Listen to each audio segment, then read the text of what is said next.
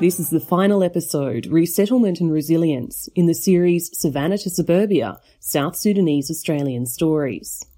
In episode 4, we heard of the brutal split within the Sudan People's Liberation Movement, the SPLM, that began in 1991 and continues to cause destruction within South Sudan to this day. We also heard how the refugee camp of Kakuma in Kenya became a longer-term, though temporary, home to many of the refugees who had fled the civil war. My name's Jennifer Huxley.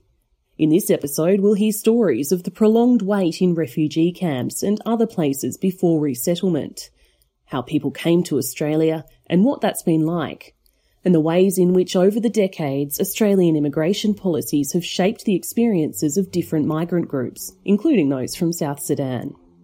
We'll also hear about the impact of the new civil war in South Sudan on the communities in Australia, their efforts to help family members and other people caught up yet again in this unrelenting conflict, and their support and efforts to promote dialogue and a lasting peace. Some stories have been told in other voices where the original recordings were unclear. In Australia, it is good, nothing bad now. I studied at CIT for 2 years. I have a government house. I am working until now. I worked at Calvary Hospital for 7 years cleaning. Now I am working at the police commission. I arrived in Australia on 18 of May 2005 at Canberra Airport. I was received by Ball and offered me accommodation for 6 months in his house, and after that I applied for government housing and they accepted my application. After that I went to CIT to learn English language to prepare me for work. I studied for 2 years and I applied for cleaning job. From my earning I tried to save some money for my kid's future. After some years of saving, I bought a house for my children. In 2014, I tried. I thank Australia government for offering chances to the needy people like me to come to this beautiful and faithful country. God bless Australia. When I came to Australia, I went to Canberra. It was very good, a very different environment. There were very few South Sudanese in that area. It was a bit challenging coming to a different city. To begin life again is one of the challenges. The reality is that I didn't have a good life. Being in different places and being in a refugee camp in a remote part of Kenya. Coming to Australia and city like Canberra, I was really struggling to make my life better. Juggling between work, studies, family, helping people back home, trying to find a job, getting myself familiar with the environment and people around. It was a bit challenging. I had just finished my diploma in social work in Kenya, so I got an opportunity that others did not. I was among the South Sudanese who had a social work background, and there was a need for organisations to employ someone for that, so that I got a job within a few months. But working with people who are completely different, with a completely different mindset, was an adjustment for me, as well as struggling with studies, with a different style of teaching, a very complex way of doing things. I was in Kakuma for 9 years. From there I found my way to Australia, to Canberra in 2005. When I submitted the application form for resettlement, I forgot about it because I had to wait for 3 years. Taking a long time like that, I thought, it's gone, and I forgot about it. Then I got married, I finished my high school, and I finished my other courses. I met my wife in the camp, so I was alright, just with my life there and my family.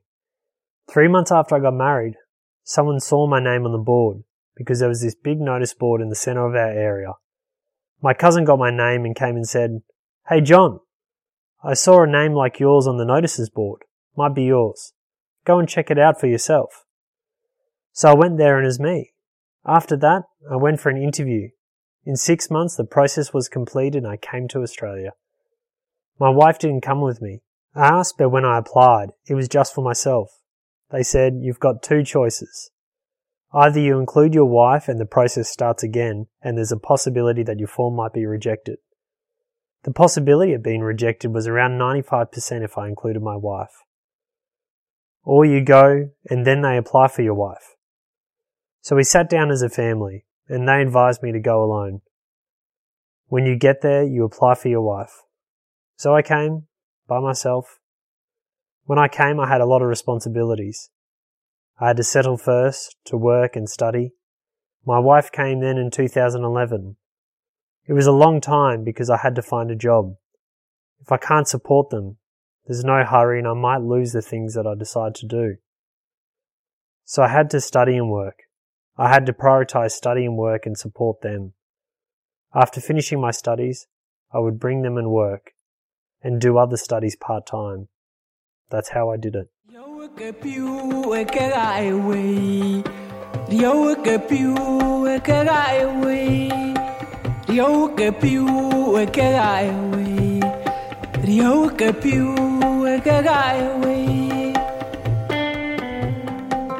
Since the first boat people arrived in 1788, Australia's been a country built on immigration.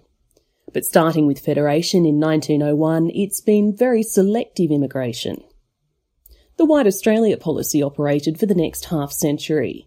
Although Australia became one of the first countries to become a signatory to the United Nations Refugee Convention in 1954, this limited obligations to refugees originating from Europe.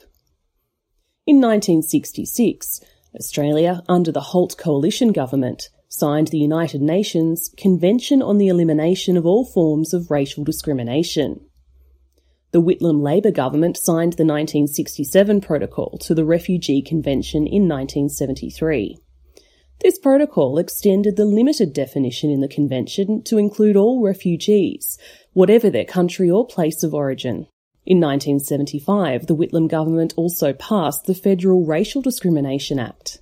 Under the Fraser Coalition government, the next 7 years saw the effective end of the White Australia policy. Between 1975 and 1982, some 200,000 migrants arrived from Asian countries, including nearly 56,000 Vietnamese people who applied as refugees. This was also the time that non-white immigration from Africa slowly began.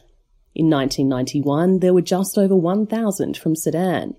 In 2001, it was just under 5,000. In the next 5 years, the numbers increased by almost 6 times to around 24,500, making it the third largest African birthplace group in Australia by 2008. Most came under the Commonwealth's Special Humanitarian Program, reflecting the massive displacement caused by the Second Civil War and the internal conflict between John Garang and Riek Machar. The conditions in Kakuma were very bad. A lot of people were sick. It was very hot. There was not enough food because there was not enough food or money in the camp. I used to go to the town to buy sorghum and vegetables. I would prepare them and sell them. That is the way I used to live during those 9 years. Then in 2005, I came to Australia.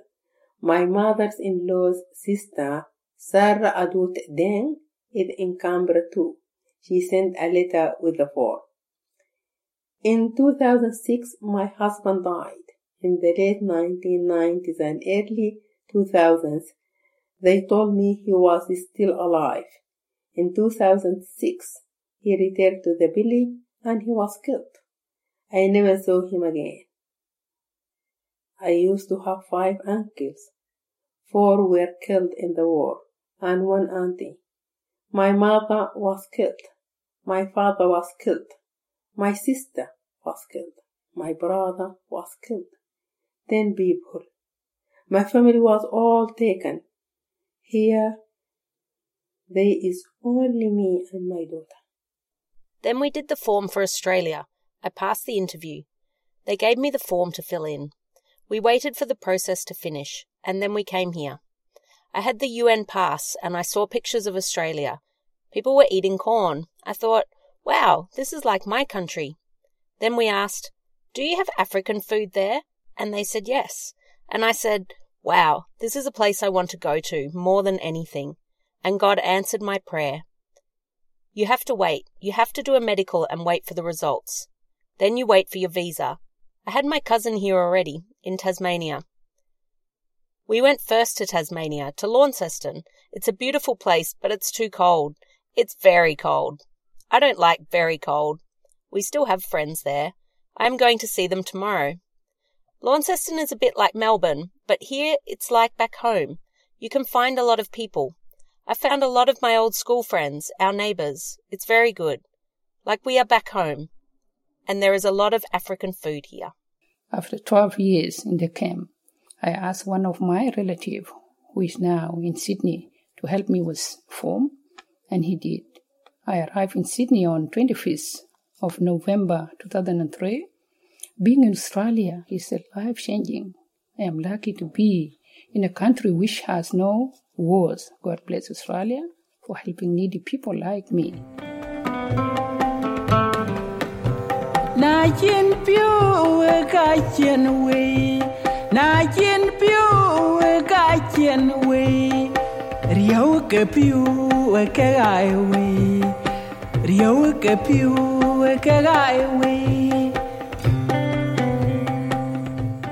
journey to Australia was not straightforward or easy. What I've experienced, I've been in very big capital cities, Kampala, Nairobi, Khartoum, Cairo, and also in Australia. When I was in Egypt, they are the most different from other people. I was there for 4 years, and it's very tough to live in Egypt. If you can live in Egypt, you can live anywhere else in the world. I remember when I arrived in Port Aswan, Egypt, because I came by train to Alpha border of Sudan and Egypt, and then I took the boat from Alpha, Sudan to Aswan, Egypt. The first thing I experienced when I arrived in the morning was the transport. The first ones who can land are Egyptians. They're the ones who land and get the transport. That's number one. Number two, if you're a Muslim. Number three, if you're from Europe or somewhere like that, you come next. If you're a Muslim but a black Muslim, you come after that. We Christians, we are at the end. We arrived in the morning in Cairo, but we were the last to land around 1 o'clock in the afternoon. By the time we got there, there was no transport. We had to wait until evening for the cars that had gone to Cairo and come back. We had to travel all night and arrived in Cairo the next morning. So when I came to Australia in 2004, my younger brother left before me. He went to United States. There were three. They went to United States under the program of Lost Boys. So I was one among the Lost Boys, but the route changed. So I came here and they went to United States. In 2003, I met with Mom because I learned that she came back to Jonglei State and I went back to Sudan to see them. I went and met with her at the village, but I didn't see the kid because they were left in Madingbo where the government was controlling, so I didn't went there. The mom came out, we met in the village, and when I preparing to come here, he came back again, and he went back to the village where I booked a ticket to come to Kenya to visit me and to see my kid before we came here. So when I came here on her back to Sudan, we get car accident in Kenya and she died there. So I arrived here on 25th of August. On 24th, the following day, which is 25th, I get the news. It was so bad because the day I left, the same day she booked her ticket to go back to Kenya border to get applied there to Sudan, but she get car accident on the way. So it was really bad. So that's how I lost my mom. The kid left there. They are still alive now. We communicate, but they are in different places. One of my younger brother is now in Cairo, in Egypt, with his family. My sister is now in Uganda, refugee camp, with her family. One of my brother is in Juba with his family. The other brother is in displaced camp in South Sudan there with his family. So the whole family is scattered. Coming to Australia wasn't easy. The first thing was a humanitarian visa issued by the Australian government to refugees. And there was also a humanitarian program run by the US. Most of the people went to the US. Those who come from Pinyudo, they called them the Lost Boys. I would have gone to the US, but I didn't want to, because I didn't want to be separated again from my parent. My mum wouldn't have been able to go, only I personally could go there, so I declined. Then, at a later time, one of my nephews, he was extended family, came to Australia. He was helped by his uncle to come to Australia. I was living with him before that. So, when he left, he gave me this promise that he would send me a form. After a certain time, he sent a form to me. We filled in that form for myself, my brother's wife, and my nephew, my sister's son. I was supposed to come with my mum, but the form was specific. I told my mum it was better to take the boy, because you will get support from us. If I take this young boy, he will be able to help his mum at a later time. He could go to school and get a better education from there, and he could help his mum. So we did a substitution. That's what I organised, and that's what we did.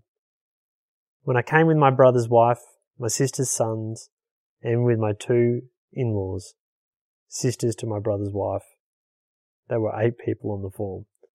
I lodged the form on September 11, 2001, when the Twin Towers happened.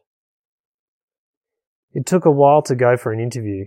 In 2003, we got letters to go for an interview.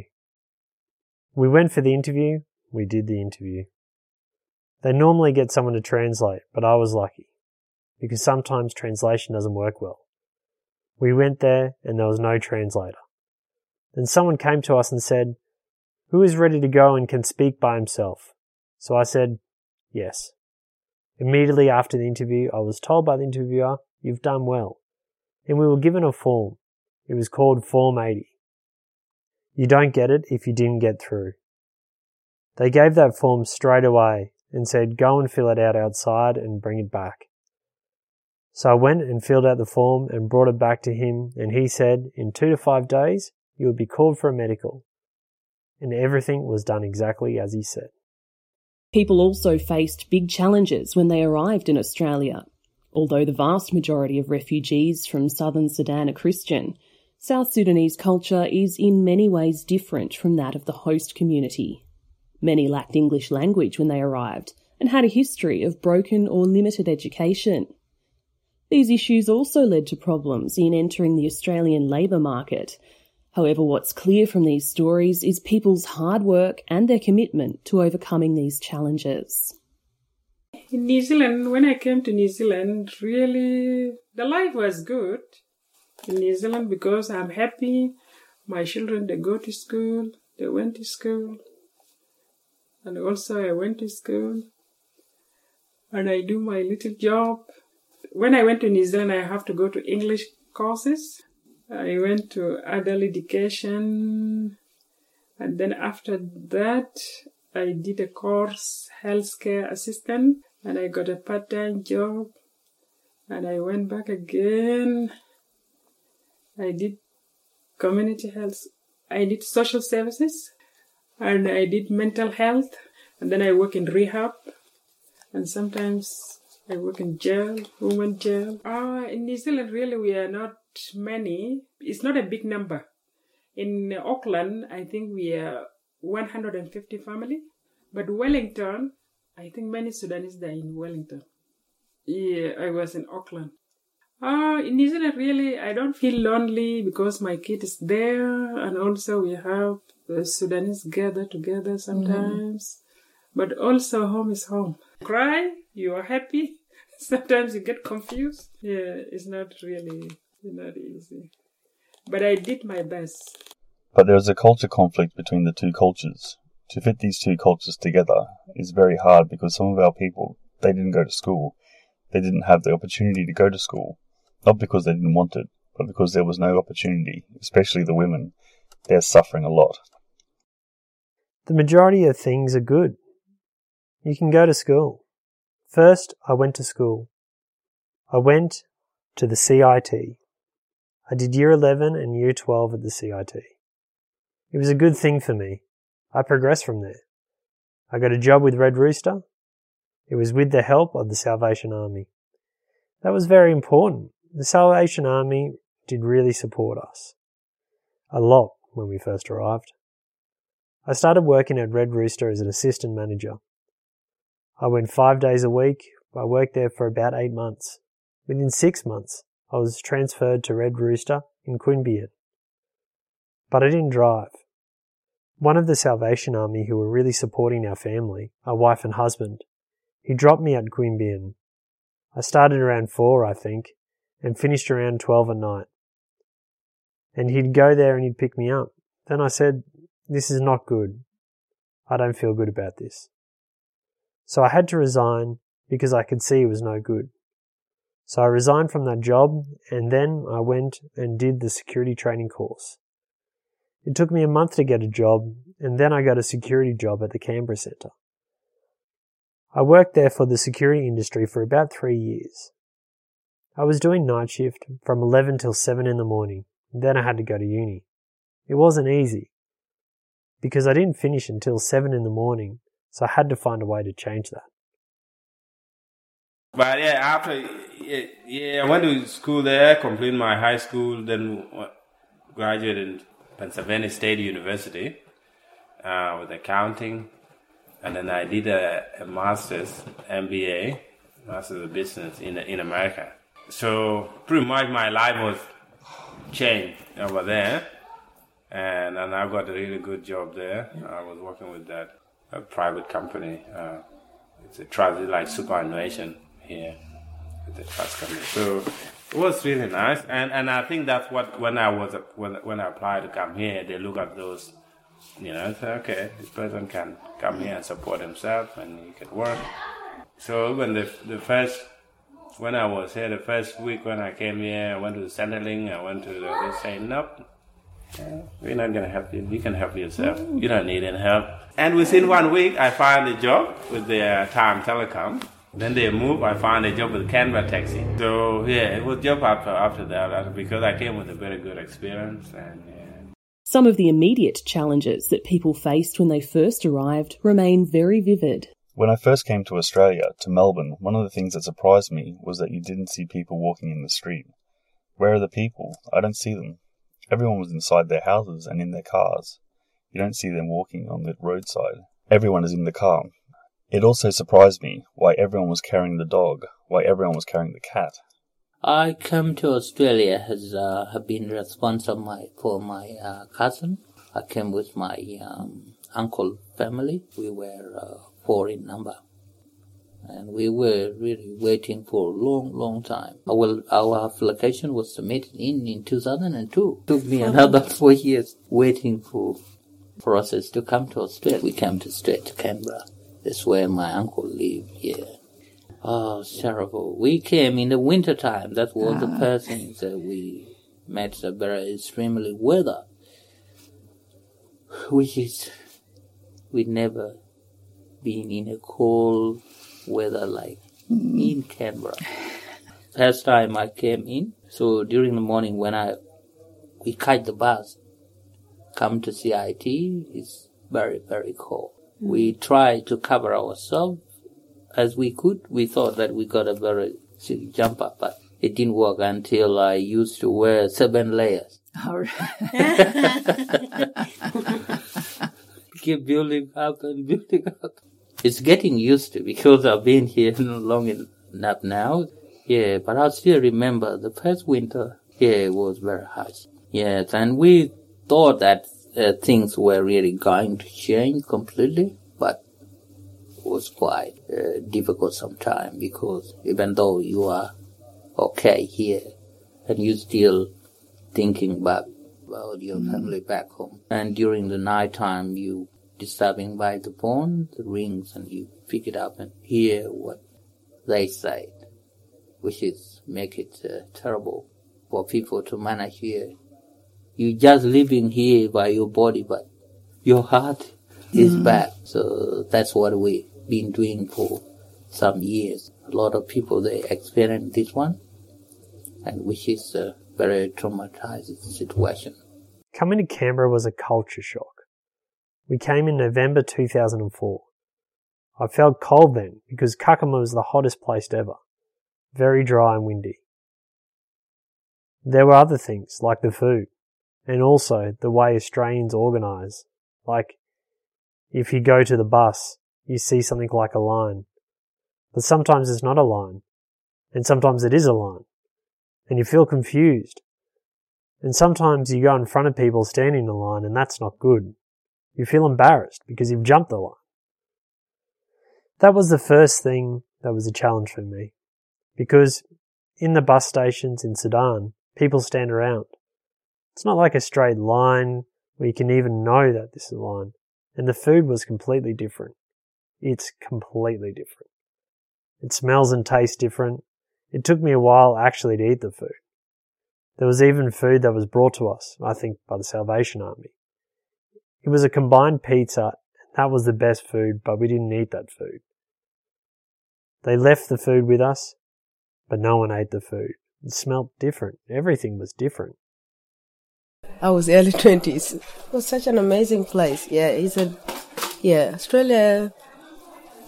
By then, it's a dream come true. You come to a new country where everything, you see trees, waters, stuff like that. You say, wow, it's nice. It's a nice place to live. Yep. I was supposed to study and finish my university. My dream career is to be a psychologist and in a social work side. So I study English first, vocation, so that I could get into uni. And in the middle, I don't know what happened. I got married and had kids. But it didn't just end up like that. I'm still doing that now. After I had my first twin, my second twins, I could do it online. And this is my second year now of finishing my bachelor degree online on psychological science.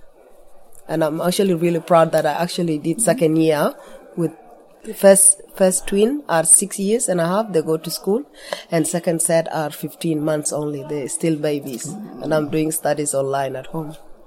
So, I couldn't do it then. I don't know what forbade me, because I had to work and send some money to my mom and my siblings.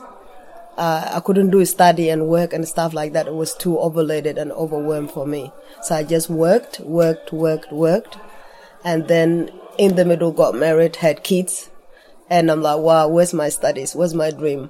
And could handle it with kids now, which is extremely difficult. It's very hard. But I'm getting there. In Sydney, I went to ACL at Parramatta to learn English language. And after I finished Certificate 2 and 3 in English, I done Certificate 3 in aged care, and I work as a carer at Anglican Retirement Village. I lived in Sydney for 5 years. I moved to Wagga Wagga. I done the same job. After 5 years, I moved to Canberra, because all my relative lives here, so I feel at home.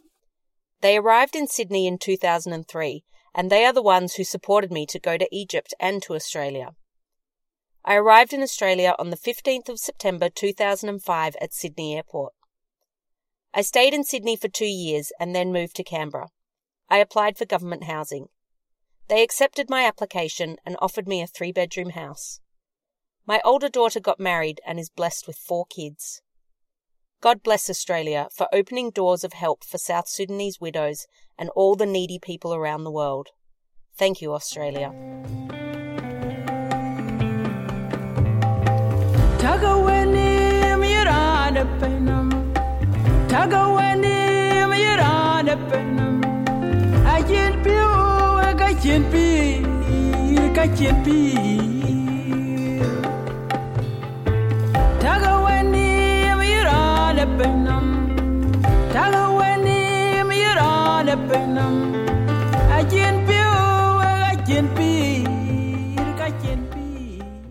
One of the biggest challenges for these newly arrived refugees came from an unexpected quarter, the Federal Minister for Immigration. In 2007, the then Minister, Kevin Andrews, stated, "I've been concerned that some groups don't seem to be settling and adjusting into the Australian way of life as quickly as we would hope." He added that it made sense to slow down the rate of intake from countries such as Sudan. That subsequent slowdown made it more difficult for South Sudanese Australians to assist family members who are still displaced in Africa to join them in Australia. So now all my younger brothers are now scattered. One is in Egypt with his family. I've tried to send him a form to bring him here, but he failed 3 times. So I don't know. The life there is not good. First of all, he has a UNHCR visa to live there, but living cost is quite expensive for them because there is no work. They are relying on me, on what I have sent to them. That's what they live on, for medical, food, accommodation, school for the kids, clothes. Everything is relying on me. There is no refugees camp there, but UNHCR provide them with visas to protect them. I don't know, according to what I see in the letter, they say he didn't meet the criteria. And what I did, I put the same story I used when I came here, and my story was went successfully, but they say he's failed. No, he's a refugee. He has all UNHCR refugees card with them, which similar to what I have when I was in Kenya. It's the same. But I don't know. I filled the form 3 times using the same story I use, and they say it's not meeting the criteria. Before, my husband married another wife. They had 1 boy. In 2008, I went back to Bor to bring her to Kenya, but not to Kakuma. Now she has another 2 children. We have a tradition that when a husband passes away, his brother will come to live with them. So now they are 3 boys, but the mother took them and put them in a school for orphans, though they are in a boarding school, and I am paying for them. 1,200 per term, $1,200 per term. And in Kenya, they have 3 terms. Now I'm trying to bring them here. I stayed there in Queensland again. And in 2008, I went back to Kenya. But by that time, I didn't go back to the village. I stayed with my wife and my 2 kids. There were 2 by then. I stayed with them in Nakuru and started the process because the first form that I lodged was rejected, which was really terrible for me.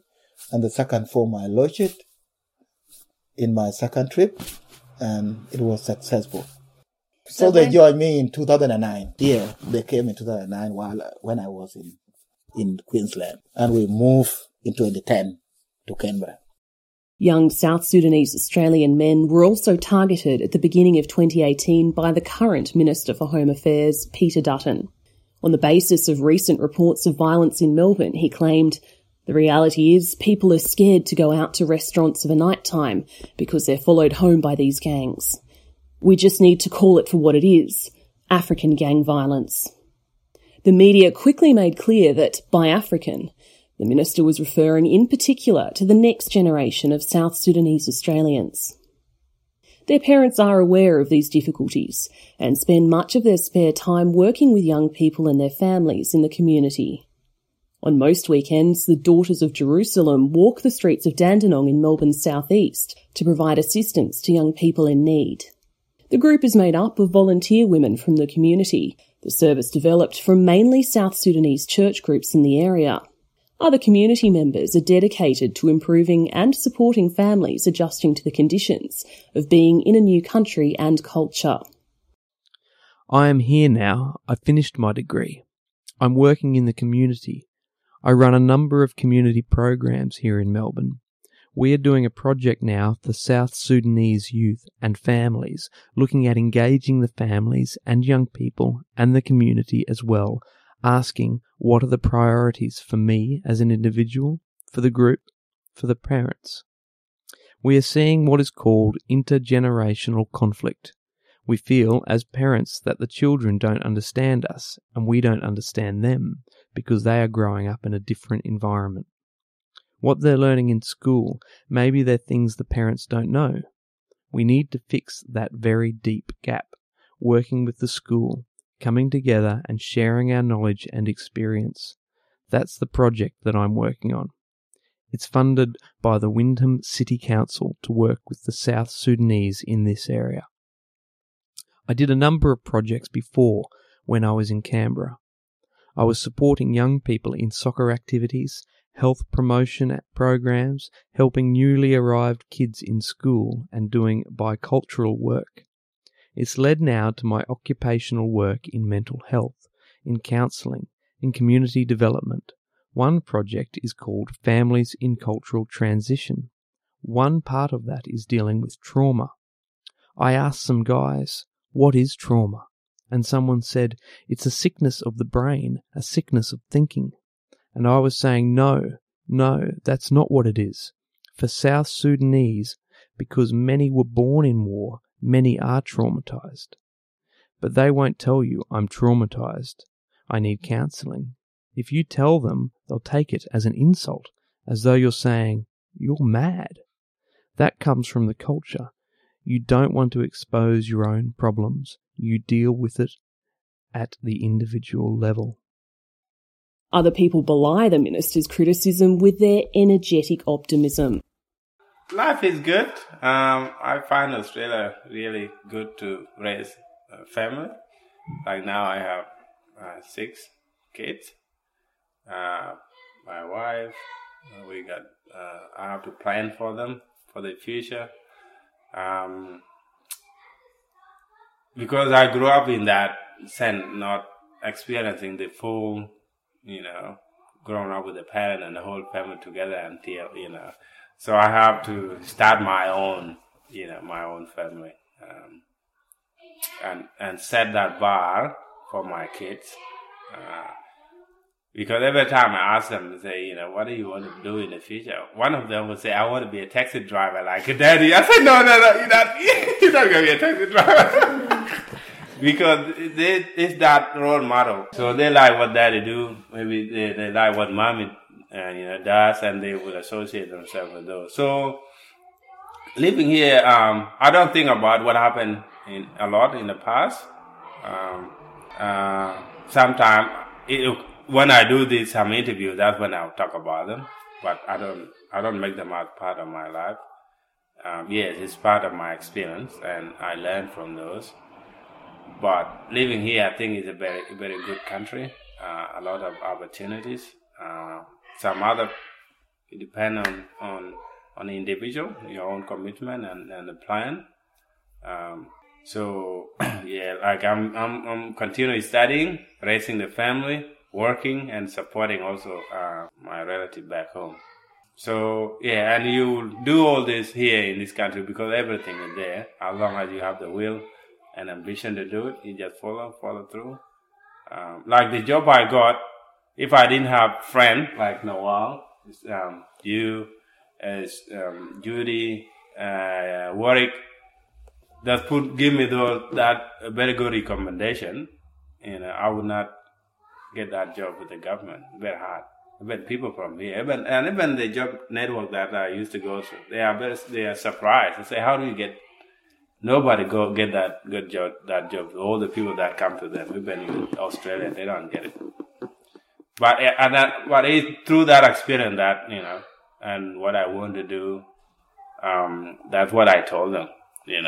So I tell them, I want to make a difference, change the community, and I give a specific example of what I want to do.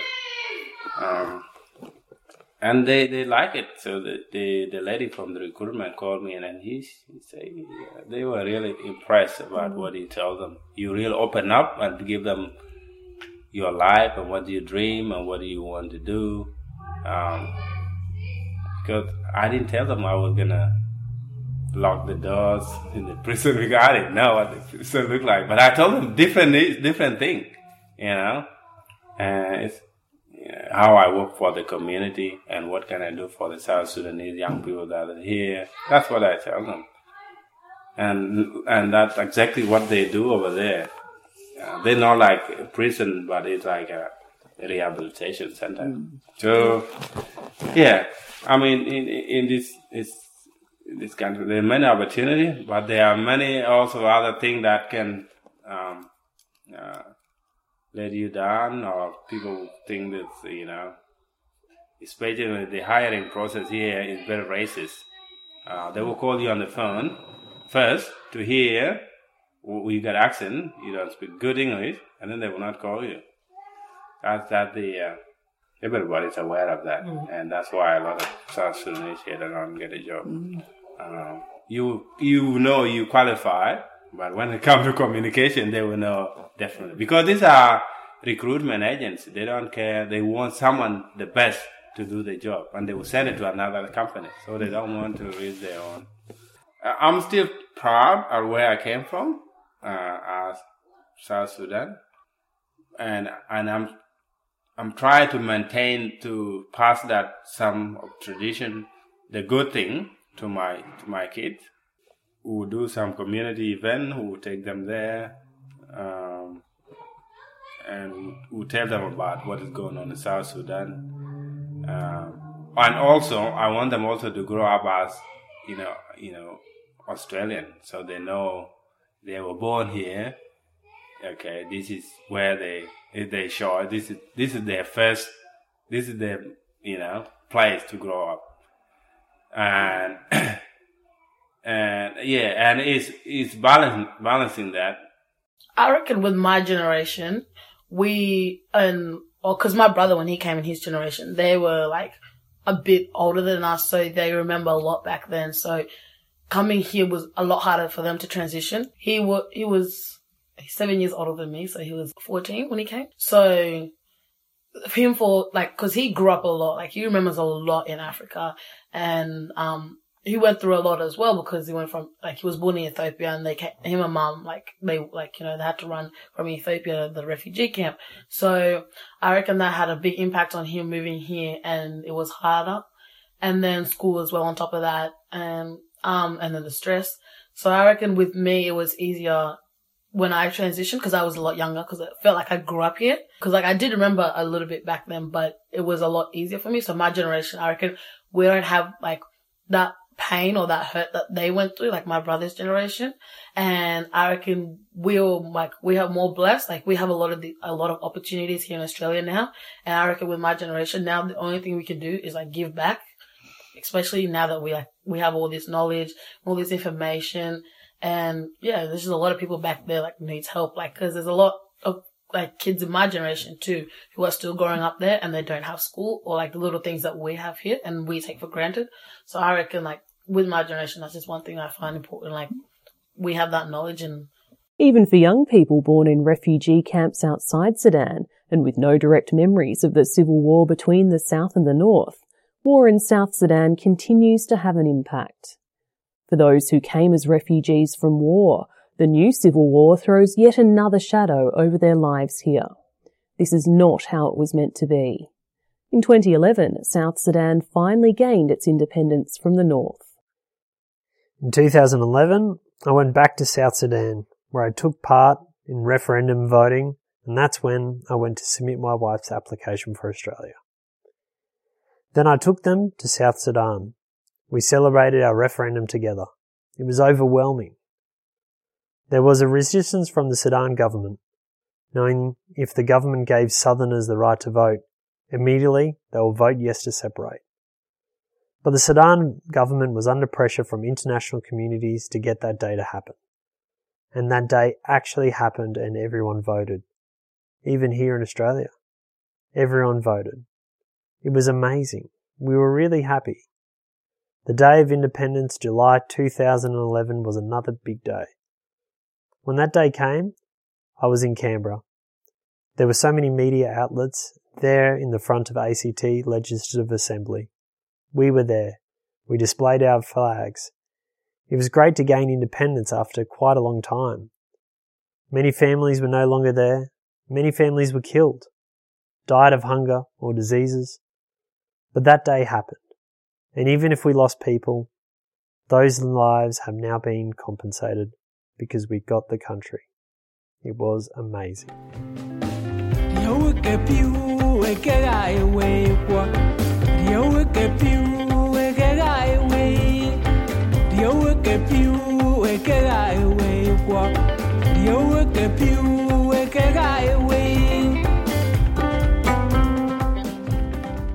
rejoicing over independence was short-lived. In 2013, the long-running rivalry within the SPLA that had first erupted in 1991 between John Garang and Riek Machar now escalated into an even more savage civil war within the new country. Inevitably, though not without complete accuracy, the conflict was ethnicised into a struggle between the mainly Dinka of President Salva Kiir and the Nuer followers of Riek Machar, though it has also dragged in most of the other tribal groups. This breakdown of peace was not without some interference from the north. The days I came for Marian marriage, that is the time the war started on the 15th of December 2013. From 2011, that is where this summer crisis started up. People become starting looking for changes of leadership. While there were already election was conducted, which is supposed to be made on 2015. But the rebel, they were make it early. They were supposed to let the election be done. And then this it could be the right time for them to claim. But they started while even the President Kiir was still having 2 years from his nomination to as a president. Yeah. So this thing now, the war is affecting the country. Many people that have gone out, so it is really affect because they are not able to. We were relying only on the oil. Okay, in the oil market, the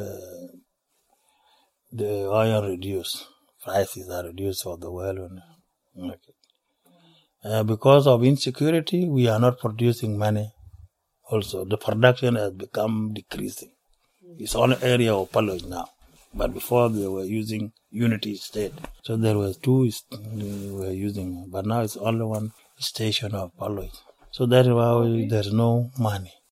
The civil war in South Sudan intrudes into lives here, bringing as it does a return to chaos, destruction and famine to the land they left that they thought and hoped never to see again. It has split the communities in Australia along the same ethnic lines of Dinka and Nuer. It revives memories of suffering and loss that continue to haunt those who experience civil war with the North.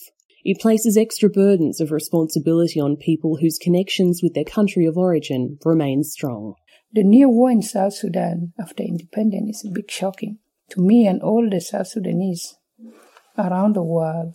When I think about it, it reminded me those terrible attacks when I lost my lovely husband and beautiful twins of mine who died by hunger. When I watched SSTV, I couldn't stop thinking and crying because the people lost in this war are more than the ones we lost in First War between South and North. Children, women, and vulnerable people are the victims of this war. They are dying day and night because by hunger and killing by a known personnel. Until now, I never heard any news about my sister and her family.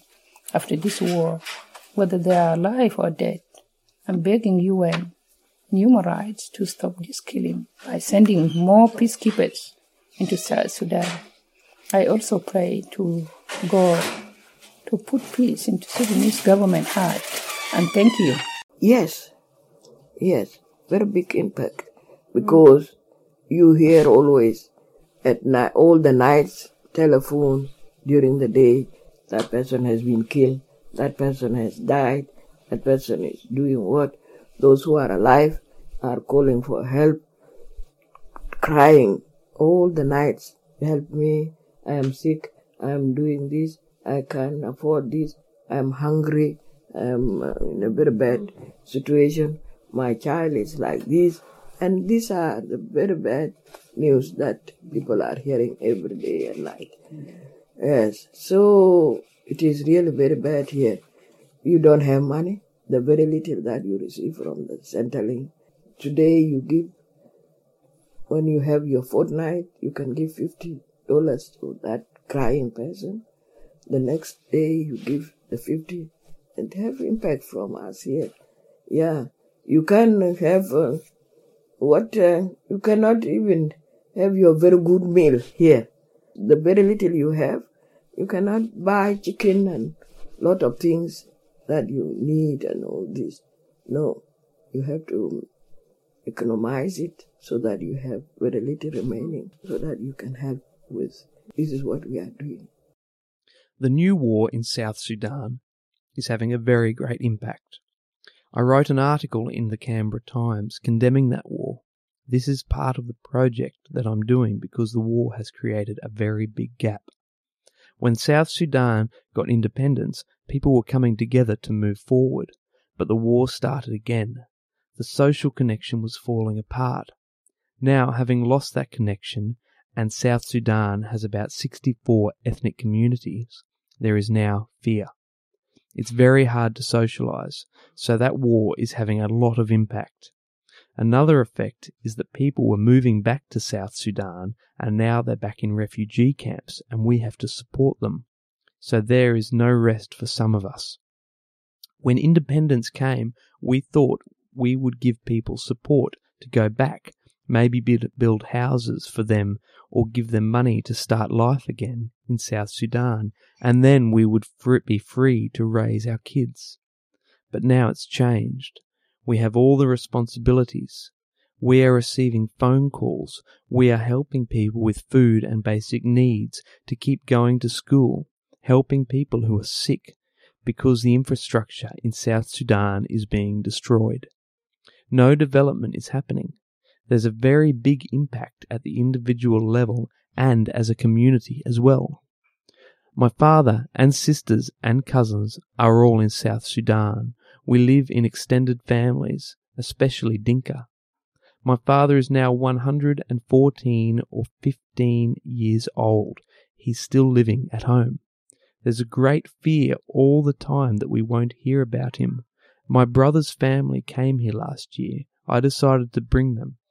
I was thinking of repatriating back to South Sudan, but because of the war, I didn't want to be supporting them for the next 10 or 20 years, so I said, okay, I will bring them here. My brother's family and my sister's kids are actually orphans. They are here with me. You come to the point where helping your country is very important, but what is the point of liberating South Sudan when the leaders don't look at the common people, the suffering of the people? It's all very well for the leaders, but the people who are affected is the terrible part of it. I hope that through the resilience of the people of South Sudan, things will become normal again. We hope there is a solution. With regime changes, always new things come. Maybe there'll be a change of regime, and maybe a new thing will come. For the community here, the war has its costs too. It actually confused people. The war is based on tribal lines because two major tribes are now at war. As they fight, the problem escalates, creating a big gap. And the gap is becoming wider and wider and wider. How to close the gap? It needs to start from the top, from the president and the people and the government to reconcile. If they reconcile and they work together, the people will come together. The bad thing now is not just the Dinka and Nuer fighting. Other tribes too are currently involved directly or indirectly in wars, and this is the worst part of the conflict, as the whole country drove deep into the crisis, making it one of the worst human atrocities of its kind. If the South Sudan government don't control this now, South Sudan as a country will be in a state of anarchy where whoever has the power might be able to form his own government. I'm feeling that if there's no immediate intervention or immediate solution, the country will fall into a state of anarchy, with each tribe with its own army, its own militias, trying to defend its own territory. You can't even walk from point A to point B without being killed, so it's hard. But here, settling in Australia might be different from person to person. To be able to settle and say, now I'm fully settled. You have a good job and you have a connection with the community. Actually, we are working really hard. When we came, we thought Australia is my home and South Sudan is my home too.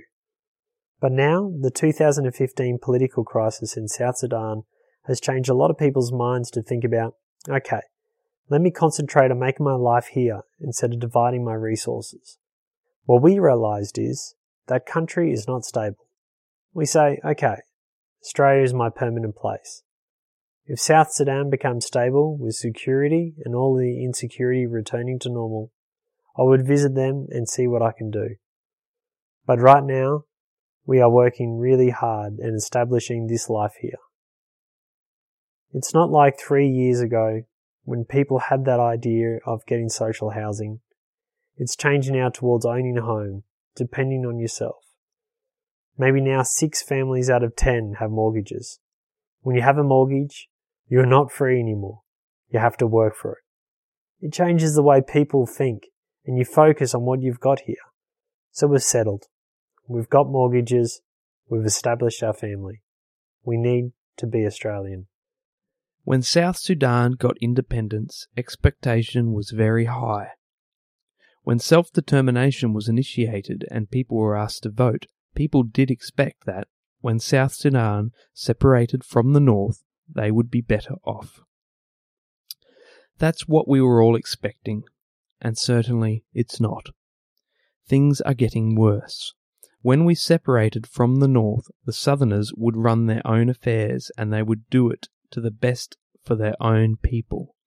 They're doing it, but they're not doing it to the expectations. The top leaders now, they started fighting over resources and innocent people are dying. This time, they don't know why they're dying. They don't have any idea why they're dying.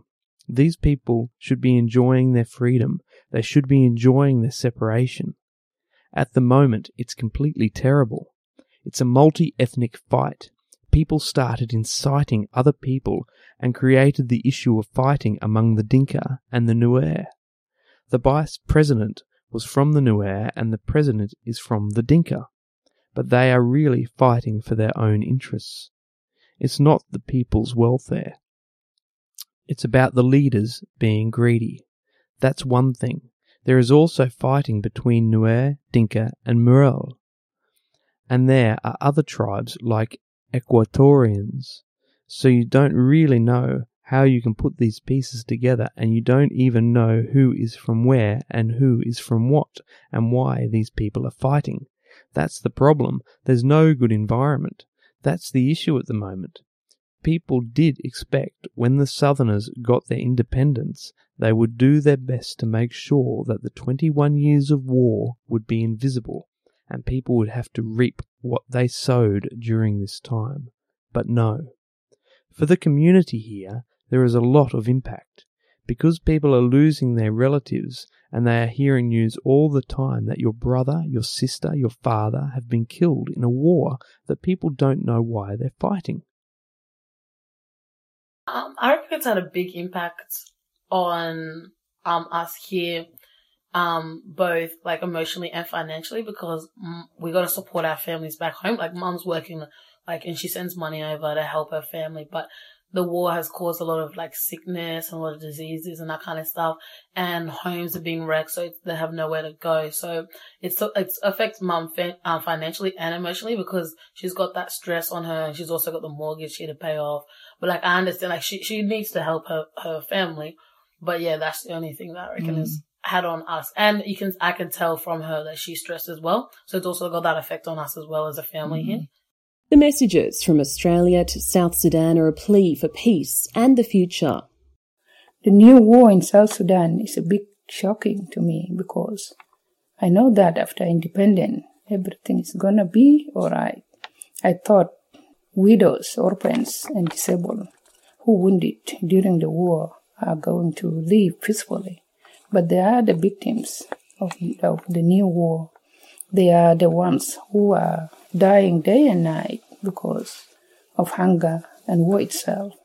Every time I think about them, it reminded me that was Jenny who separated me with my beautiful kids and my lovely husband. I pray day and night to the Almighty God of all nations to bring peace back to Sudan. South Sudan is a beautiful country, green land, full of all resources. God bless South Sudan. Thank you. South Sudan has got so many things. Yeah. But up to now, since the independence in that 2000, there's nothing at all being planted. There's no grain. Everything is being brought from Uganda, the flour, the what, the food and all these, and from Kenya, from all over these countries of East Africa. So it is very rich of so many things. We have the cattle, we have the fish, we have the agriculture is so very fertile. We have gold, we have minerals, we have what, everything is there full. They say that South Sudan is the Eden of the world, or South Sudan is the food basket. Because of no security, it's very difficult to disarm people. Mm. It's very difficult. Mm. This has been done so many times. But it's very difficult. It is, they are disarmed here, and their commanders there go and bring the other way. My husband is in South Sudan, helping the community in a village in Tuwik East. My mom is still alive and living in the village, although I am from South Sudan by birth. I am now an Australian citizen. I want to say to my fellow South Sudanese people, we all love you. It is time for peace. It is not time for war. It is time for peace and development. I always see hope for the future. I cannot lose hope, because what happened when South Sudan got independence? Many people thought that South Sudan would never get independence, but it happened. Even if the country is the way you see now, the way you heard, I will not lose hope. The only problem now is the leaders. If something happened today, if a Superman came and grabbed them and took them somewhere, the country would be all right. We conclude, as we began, with a poem by South Sudanese poet Akol Miyen Kuol. Oh, peace, come. Peace. I hear they are crying for you. But who will bring you? Peace, I hear they dream of you. But will their dream come true? Peace, I hear some people never live with you. But will they live to enjoy you? Peace, I hear they sing your name. But will their song will you over? There is horror, suffering, fear. Oh, peace, come. This longed-for peace may have been achieved with the signing of a ceasefire and power-sharing agreement very recently, on the 5th of August this year, between President Salva Kiir and rebel leader Riek Machar. And for many young South Sudanese Australians, the future is beckoning. So I just finished up school. I want to do a gap year because 13 years of school, I don't want to go straight into my books. I want to just free my mind, just experience the world, because coming from Africa to Australia, I haven't been anywhere. I've been like different states in Australia and that kind of stuff, but I really haven't been anywhere. So I want to travel the Asian Pacifics. I want to go to South America. And then I want to finish off in Africa and come back home and then do my studying. But yeah, and then after that, I want to go to America and do basketball. So with the basketball, you either get a 2-year scholarship or a 4-year one. So I'm looking to get the 4-year scholarship, so then I could do my registered nursing over there. So it'll be easier and it would be more consistent than doing 2 years and then come back and then have to do it again. So after, once I do that, and if basketball doesn't fall through, I want to come back and do nursing, registered nursing. And then there's also, I've also wanted to do Doctors Without Borders. So like travel and just get that experience and just that knowledge, because I've seen it on TV before, like on SBS they had there was I think it was a movie or something about it.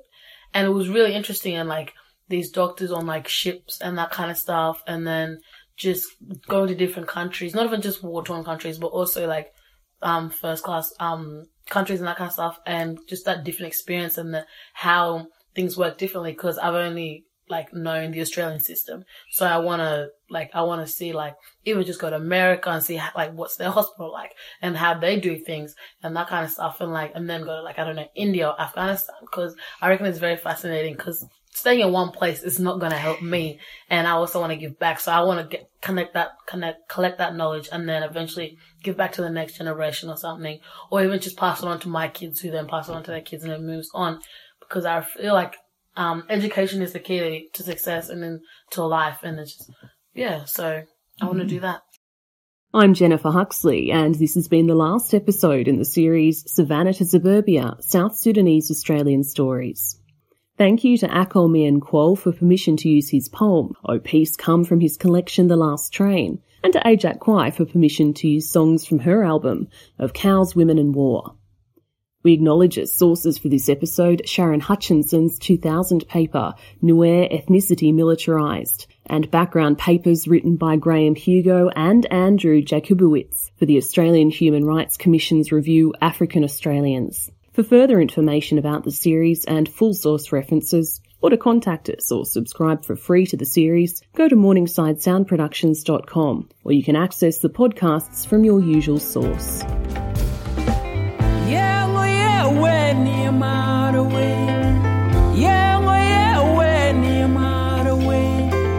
I can't feel like I can't away. I can't feel like I can't be. You can feel like I wait for. You can feel like I wait. You can feel like I wait for. You can feel.